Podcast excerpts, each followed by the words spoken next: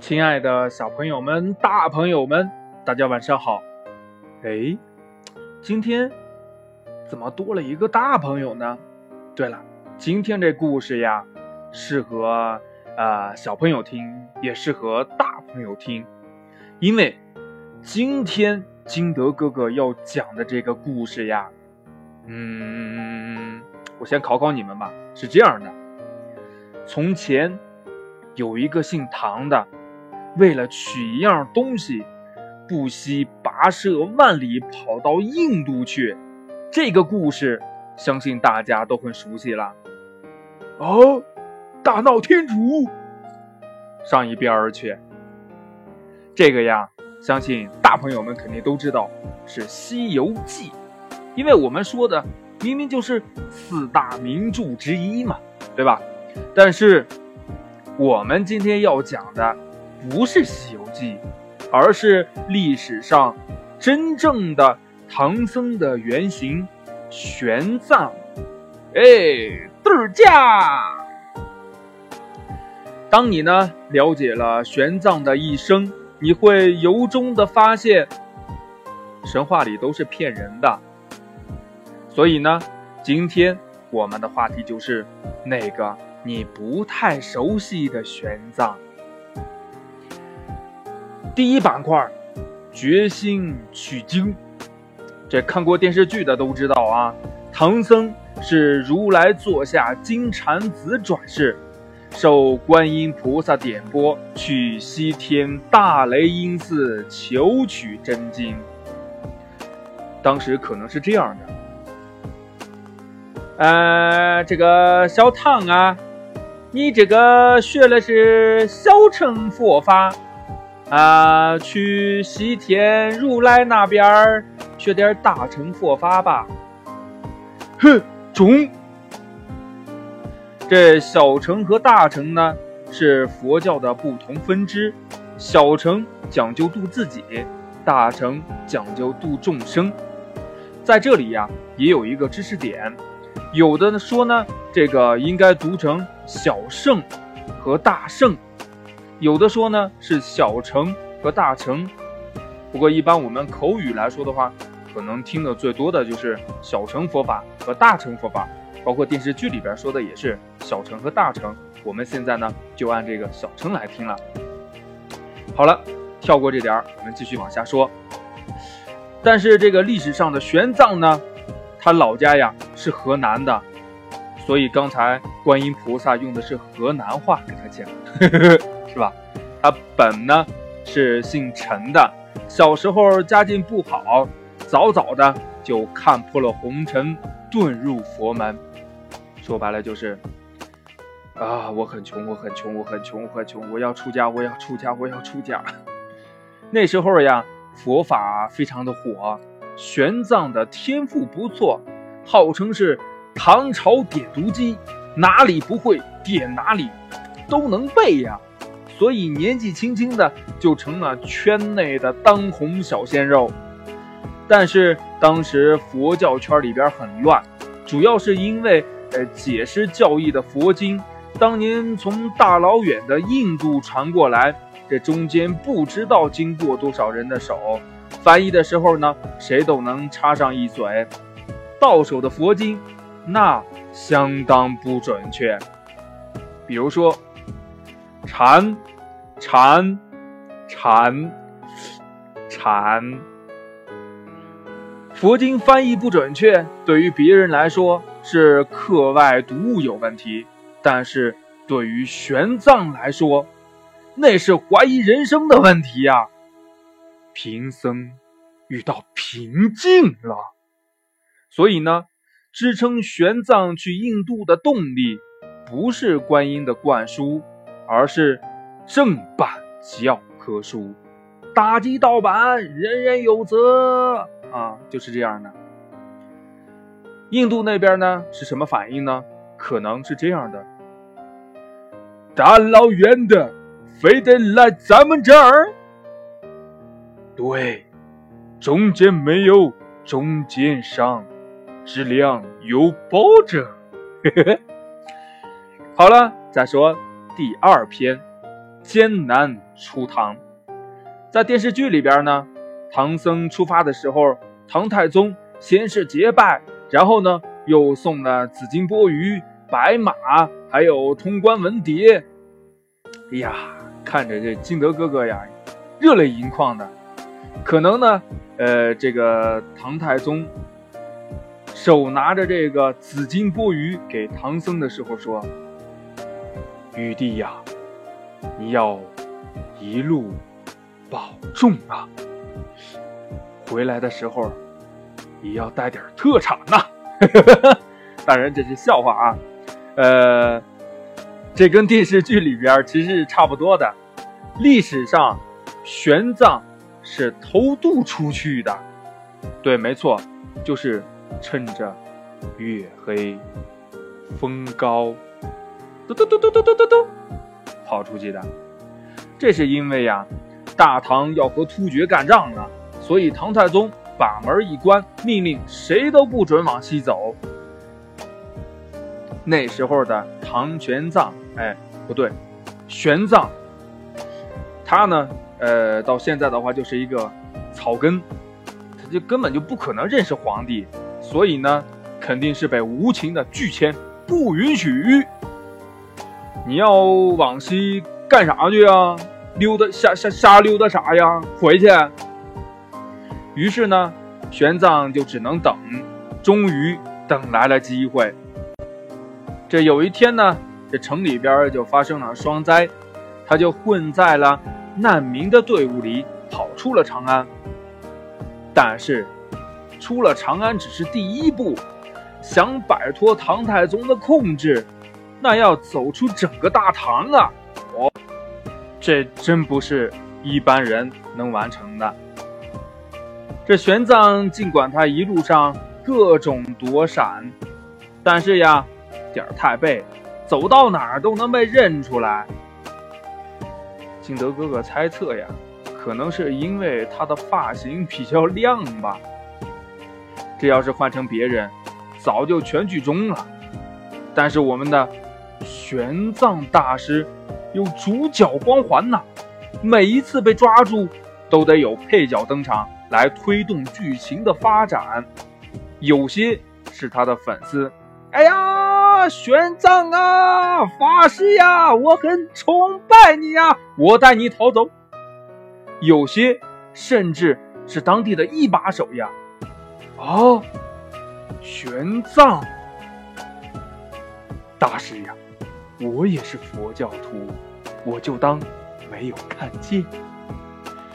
还有一个外国人，也说要帮他逃跑，并且。愿意给玄奘当徒弟，那个人呢叫石盘陀，长相呢，呃，这个相当的复古，毛发呢非常的旺盛。嗯，怎么理解呢？师傅，别害怕，我是胡人。哦，我看你像灰熊精啊，可能就是这样吧。《西游记》中的孙悟空形象呢，灵感就来自于石盘陀。不过这个石盘陀胆儿太小，老担心被抓住，副本还没打完呢，就撂挑子跑路了。但是呀，好说歹说，也算是成功逃离了大唐的控制。到了第三关，绝地求生。剧情发展到这里，应该是各种妖怪呀，轮番的把唐僧狠狠的按到地面上去摩擦呀，摩擦呀！哎呀，我的滑板鞋呀！经历九九八十一难，为什么？有可能是这样的。啥？长安出来的，你都不带肉夹馍啊？想吃一口都没有，是不是？兄弟们！揍他！然而，实际上呢，根本没有一个人陪他玩。这玄奘啊，从大唐逃出来，一头就栽进了沙漠里。对于玄奘这种单排新手玩家，基本上就是噩梦的难度。更倒霉催的就是他把水壶打翻了，在沙漠里边把水壶打翻了，没有水啊，沙漠呀，没有水呀。对，一个人在沙漠上，水都没了，咋办呢？这时候他的耳边蹦出来两个小人儿：“去啥呀？回家吧。”不对，来都来了，万一有空投呢？投什么投啊？啊？那你以为回得去吗？接下来发生的一切，都会让你对“主角光环”这个词产生更深刻的理解。主角光环一，为了正版教科书，他继续往西走。说来你可能不信，不喝水，居然硬生生扛了四天五夜。主角光环二，在他终于撑不住，即将那什么的时候，前方出现了一片绿。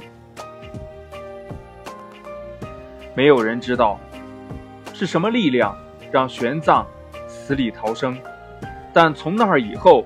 这股神秘力量便以他的名字来命名，并在今天影响着体育和电竞领域。这就是玄学。呃，这个好像是假的哈，开玩笑。当然呢，也不是全程没人陪他玩。接下来就该遇到贵人了。贵人相助，这电视剧里呢最大的贵人。呃，应该是玉帝哥哥女儿国那场吧。实际上呀，只有一个一心向佛的高昌国国王把他留了下来。这高昌国王呢，对玄奘只有一个要求，就是让他留下来，让他管管和尚呀。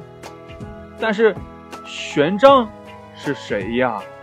一心只读佛经的人。能这么容易放弃取经吗？对不对？这这这不行啊！这国王眼看留不住，就威胁要把他送回大唐去。结果玄奘根本就不吃这一套，当场就表示：“我要绝食，燃烧我的卡路里啊！”就这样，国王当时就吓住了呀。怎么说，玄奘也是个公众人物。万一真的饿死了，鸡怎么看？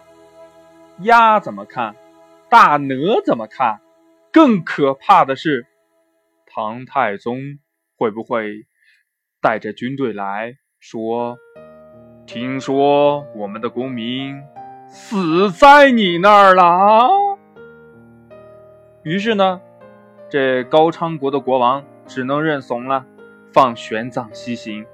还给他配了豪华的保镖团和一笔路费，以表诚意。有了随从，这一路就好走多了。虽然还是经历了雪山呀、草原呀、强盗啊等等磨难，总体来说还是有惊无险。最后大功告成。所以呢，呃，是不是以为玄奘？终于完成了剧情，带着一票人马抵达西天，立地成佛。不，那是你想多了。一路上的随从，死的死，跑的跑，最后呀，也只剩下他自己了。经历了四年，走过十几个国家之后，他终于到达了印度的纳兰陀寺。对。纳兰陀寺不是那坛那那坨烂寺啊，纳兰陀寺这个寺呢，相当于佛教界的呃这个清华、北大、中科院啊，在那里呢，玄奘见到了一个叫戒贤的导师。当时他们有可能是这样的：这位学员，你的梦想是什么呀？大吉道班，人人有责。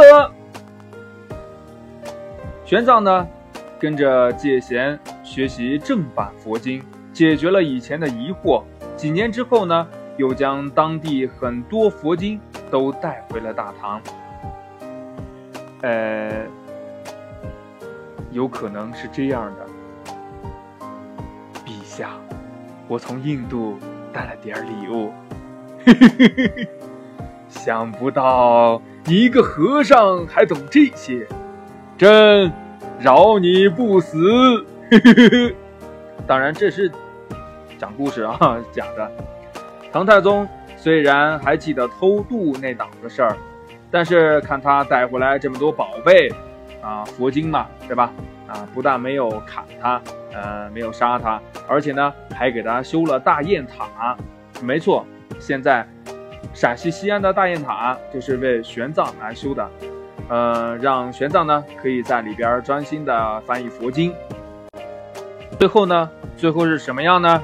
最后就是往后余生，白天是你，夜里还是你。玄奘基本每天都在翻译佛经。力求把千辛万苦求来的真经传递给更多的人，所以呢，玄奘的一生虽然没有那么玄幻，但也是非常励志的一生。这种求真的精神，很值得我们小朋友、大朋友一起来学习哦。好了。亲爱的小朋友们，今天的故事呢就讲到这里了。当然，这是一个真正的历史故事，玄奘西行的一个故事，有可能跟你现在看的《西游记》确实不太一样，嗯，但是这个真的是历史，历史就是这样的。啊，好了，亲爱的小朋友们，今天的故事呢就到这里。喜欢听金德哥哥讲故事的，欢迎你下载喜马拉雅，关注金德哥哥。同样呢，你也可以添加我的个人微信号码幺三三三零五七八五六八来关注我的更新。第一次尝试，呃，这么说故事，希望大家呃不要拍砖，谢谢。好了，明天见喽，拜拜。